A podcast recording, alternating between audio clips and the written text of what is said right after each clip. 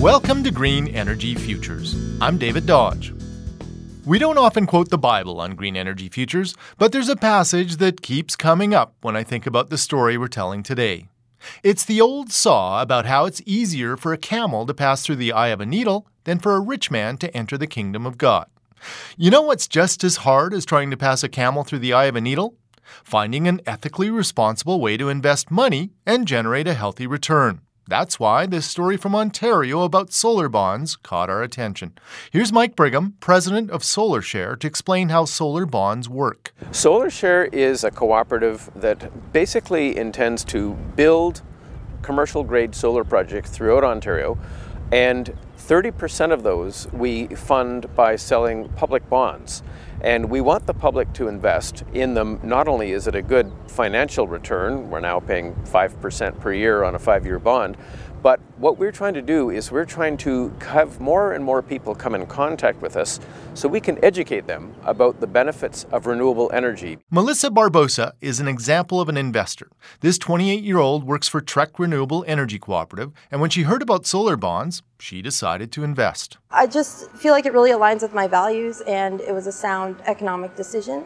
I researched quite a bit into it. I knew a lot about the project, and it was just a smart decision on my part. Barbosa said there are not a lot of things you can invest in that offer environmental, social, and economic returns, the so called triple bottom line.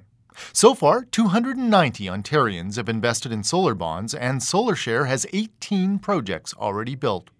I traveled with Mike Brigham in his Chevy Volt out to the Daimler bus plant in Mississauga very early one morning to see Waterview, Standing in the middle of 3,040 thin film solar panels covering one hectare on the roof, Mike Brigham whips out his smartphone to give us the stats. We're just scratching the surface. With the project we just purchased, we'll be at $5 million worth of projects. Our goal by the end of the year is $10 million.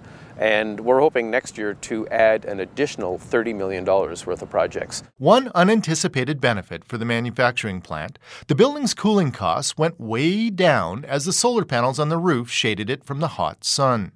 Solar bonds are possible in Ontario because of the Green Energy Act that guarantees a fair return for solar systems, which in turn helps diversify the energy supply with clean energy. Brigham and SolarShare are nothing if not ambitious. We're putting out here right now about 75,000 watts, or in other words, 75 kilowatts, about 24% of the rated capacity of this project. It's one of uh, 18 we have generating around Ontario, and as a whole, Right now, we're generating 146 kilowatts and putting it on the Ontario electrical grid. SolarShare is in the process of getting regulatory approval to make solar bonds an RRSP eligible investment, a key step in attracting even more investment. I must confess, the idea of a good green investment sounded very appealing to me, and I'm sure others who've tried to figure out how to ethically invest their savings.